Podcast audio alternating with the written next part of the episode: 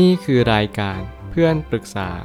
เป็นรายการที่จะนำประสบการณ์ต่างๆ มาเล่าเรื่องร้อยเรียงเรื่องราว ให้เกิดประโยชน์แก่ผู้ฟังครับ สวัสดีครับผมแอดมินเพจเพื่อนปรึกษาครับ วันนี้ผมอยากจะมาชวนคุยเรื่องคบกับแฟนได้ไม่กี่วัน แต่รู้สึกว่ามันไม่ได้เป็นอย่างที่คาดหวังเอาไว้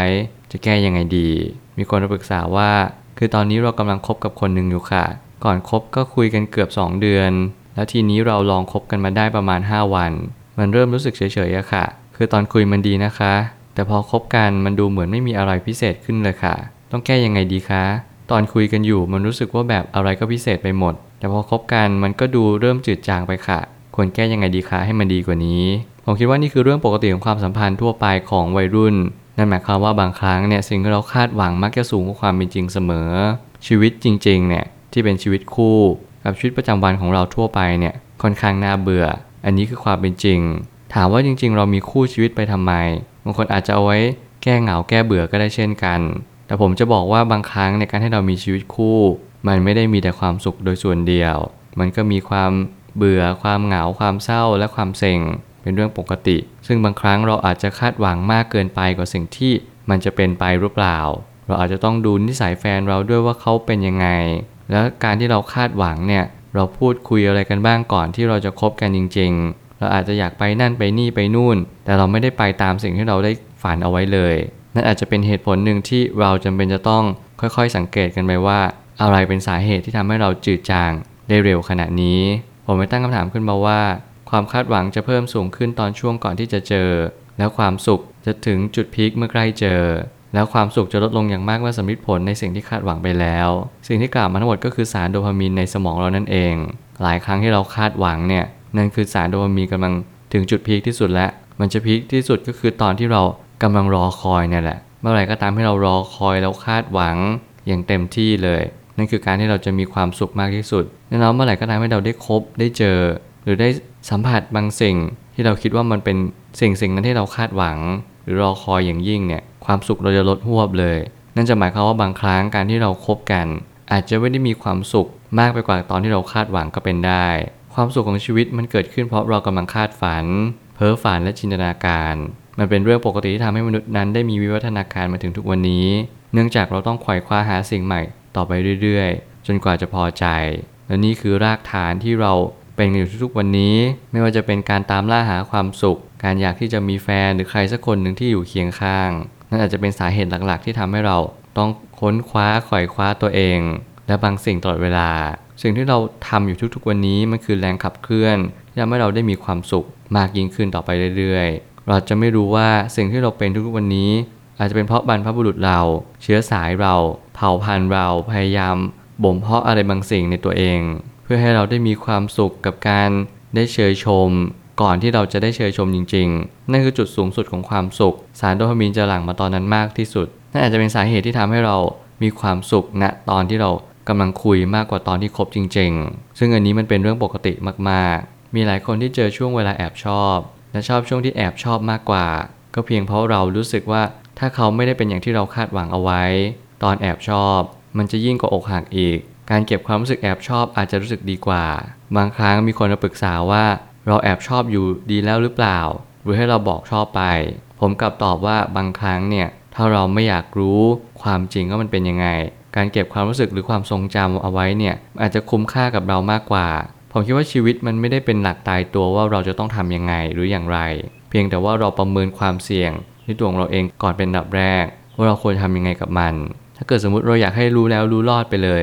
ไม่อยากให้คาใจแบบนี้ อยากจะพัฒนาความสัมพันธ์ก็ต้องลุยเลย เพราะเราอยากจะให้มันเป็นได้อย่างใดอย่างหนึ่ง ไม่อยากแอบชอบต่อไปอีกแล้ว มันทรมาน นั่นก็เป็นทางเลือกทางหนึ่งที่ผมคิดว่ามันก็ดีเหมือนกัน ไม่ใช่เป็นทางที่แย่เลย แต่การที่เราทำแบบนั้นได้เราต้องรวบรวมความกล้าหาญต้องมีความมุทะลุ และกล้าที่จะตัดสินใจจริง ๆ แล้วการแอบชอบเนี่ยก็เป็นช่วงเวลาที่ดีที่สุดสำหรับคนที่อยากแอบชอบต่อไป ความจริงในทุกความสัมพันธ์ ไม่ได้มีอะไรแปลกใหม่ทุกวัน บางครั้งถ้าเรายังชอบความตื่นเต้น อาจจะพูดยากว่าเราจะเจอความสัมพันธ์เหล่านั้นไหม ซึ่งมันก็แล้วแต่คู่อีกว่าเคมีตรงกันหรือจริตตรงกันจริงๆไหม ในกรณีที่เราเจอคู่ที่จริตตรงกัน ผมคิดว่ามันก็เป็นสิ่งที่ดีจริงๆ ไม่ว่าเราจะชอบกินเหมือนกันไลฟ์สไตล์ใกล้ ๆ กัน ความคิดที่ใกล้เคียงกันสสิ่งเหล่านี้เป็นสิ่งที่จะมาบอกกับเราว่าทุกสิ่งที่เราคิดที่เราหวังมันก็อาจจะพอเป็นไปได้ แต่เกิดสมมติเราเจอคู่ที่ไม่ได้เป็นอย่างสิ่งที่เราคิดเลย เขามีความคิดที่ตรงข้ามกันกับเรา เขามีจริตจิตใจที่ไม่เหมือนกับเรา เขาต้องการสิ่งนั้นเราต้องการสิ่งนี้เราทะเลาะกันเกือบทุกวันนั่นคือคำถามว่าการที่เราคุยกับการที่เราคบเนี่ยมันก็ย่อมแตกต่างกันอยู่แล้วโดยพื้นฐาน ถ้าเกิดสมมุติเราลองสังเกตดูซิว่าแฟนเราคนนี้ เขาเป็นคนยังไง เขานิสัยยังไง เขาพูดเขาคุยกับเรา ก่อนที่เราจะคบเนี่ยไว้ยังไงบ้าง เพื่อเป็นการสอบทานไปเลยว่าเขาเป็นคนมีสัจจะไหมเขาโกหกอะไรหรือเปล่า อย่างน้อยเราอาจจะมีสิทธิ์ได้มากขึ้น แต่เราไม่จำเป็นต้องใช้สิทธิ์จน 100%ถึงขั้นถือวิสาสะหยิบมือถือเข้ามาดู หรือว่าล่วงล้ำเขตแดนที่เขารู้สึกว่ากระทบความเป็นส่วนตัวของเขามากขึ้น เพราะว่าบางคู่ก็ไม่ชอบให้ยุ่งการเป็นส่วนตัวมากเท่าไหร่ ซึ่งแน่นอนสิ่งเหล่านี้คุณต้องคุยกัน ผมไม่สามารถจะชี้ชัดได้หรอกว่า คนคนนี้เขาชอบสิ่งนี้ไม่ชอบสิ่งนี้ เพียงแต่ว่าเรารู้จักแฟนเรามากที่สุด เราจงเรียนรู้กันและกัน สังเกตเขาใส่ใจเขา อะไรที่เขา ต้องการเราก็พอที่จะทำให้ได้ไหมอะไรที่เราต้องการเนี่ยเราบอกเขาบ้างได้หรือเปล่า เพื่อให้เขาได้รับรู้ว่าโอเค เขายังมีเราอยู่ข้างๆนะ จะมีปัญหาอะไรก็คุยกันแชร์กัน สิ่งเหล่านี้อาจจะแก้ปัญหาในการคบกันได้ดียิ่งขึ้น สุดท้ายนี้ถ้าให้คำแนะนำก็คงให้คำแนะนำว่าลองพูดกับแฟนเราตรงๆ ในสิ่งที่เราใฝ่ฝันเอาไว้ก่อนคบหากันว่า เราต้องการสิ่งใด ลองคุยกันจริงจังดูไปเลยทำความฝันให้เป็นความจริงด้วยการสารฝัน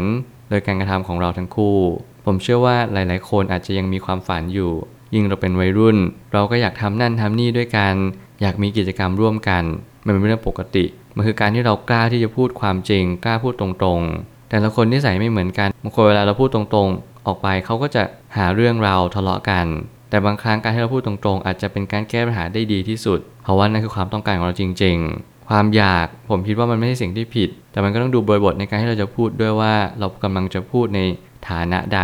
ถ้าเกิดสมมติเราเป็นแฟนกันคบกันมา 5 วันเนี่ย มันยังไม่มีอะไรที่เราต้องคิดมากเลย ถ้าเกิดมันไม่เหมือนเดิมจริง ๆ ลองคบไปอีก 2 เดือนได้ไหม ให้โอกาสดู เพราะสิ่งเหล่านี้ผมไม่กล้าการันตีหรอกว่ามันจะดีหรือไม่ดีอย่างไร เพียงแต่ว่าคุณจะมีประสบการณ์ในการคบหามากยิ่งขึ้น คุณจะรู้กรอบเวลาตัวเอง สมมุติคุณรู้แล้วแหละว่าถ้าเกิดสัญญาณนี้เกิดขึ้น แปลว่าคนนี้ไม่ใช่ นั่นแหละคือคำตอบ คุณไม่จำเป็นต้องถามเขาเยอะ หรือว่าให้เขารู้สึกผิด หรือว่าให้เขาต้องมารับรู้ทุกๆ สิ่ง เพราะนี่มันยังเร็วเกินไปที่เขาจะเริ่มผูกพันกับคุณ แต่ละคนมีระยะเวลาในการใส่ใจไม่เหมือนกัน บางคนอาจจะเริ่มใส่ใจแฟนตัวเองมากขึ้น ต่อเมื่อเราเจอความทุกข์บางคนจะใส่ใจแฟนมากขึ้นต่อเมื่อเรารู้สึกว่าเขากำลังจะจากเราไปบางคนจะมีเหตุผลในการใส่ใจแตกต่างกัน แต่นั่นไม่ได้เป็นคำตอบเลยว่าทุกคนจะใส่ใจความรู้สึกของเรา บางคนก็อาจจะเป็นคนเห็นแก่ตัวก็เป็นได้เหมือนกัน ซึ่งสิ่งเหล่านี้เป็นสิ่งที่เราต้องเรียนรู้จริง ๆ ว่ามันแตกต่างจากตอนคุยเพราะอะไร ผมอยากให้คุณตั้งคำถามมากกว่าว่า คนที่คุณคบคนนี้เนี่ยเขาเป็นคนที่ดีมากพอไหมที่ทำให้คุณได้รู้สึกดีไปกับเขา ที่เขาทำให้คุณเนี่ยเพียงพอจะให้โอกาสเขาหรือว่าเราทั้งคู่เนี่ยยังไม่ได้มีเหตุการณ์ที่ทำให้เรารักกันมากขึ้น จงหาสถานการณ์ทำกิจกรรมร่วมกันอย่างที่ผมบอก แล้วคุณก็จะรู้ว่าคนคนนี้เขาเหมาะสมกับการใช้ชีวิตคู่กับคุณ จริง ๆ หรือเปล่า คนนี้อาจจะไม่ใช่คนสุดท้ายจริงๆ แต่อย่างน้อยคุณจะได้รู้ว่าคนคนนี้เขาเป็นคนยังไง ต่อเมื่อเขาเจอสถานการณ์ขับขัน หรือว่าเจอความทุกข์ร่วมกัน ผมเชื่อว่าทุกปัญหาย่อมมีทางออกเสมอ ขอบคุณครับ รวมถึงคุณสามารถแชร์ประสบการณ์ ผ่านทาง Facebook Twitter และ YouTube และอย่าลืมติด Hashtag เพื่อนปรึกษาหรือ f r ร e n d t a l k ด้วยนะครับ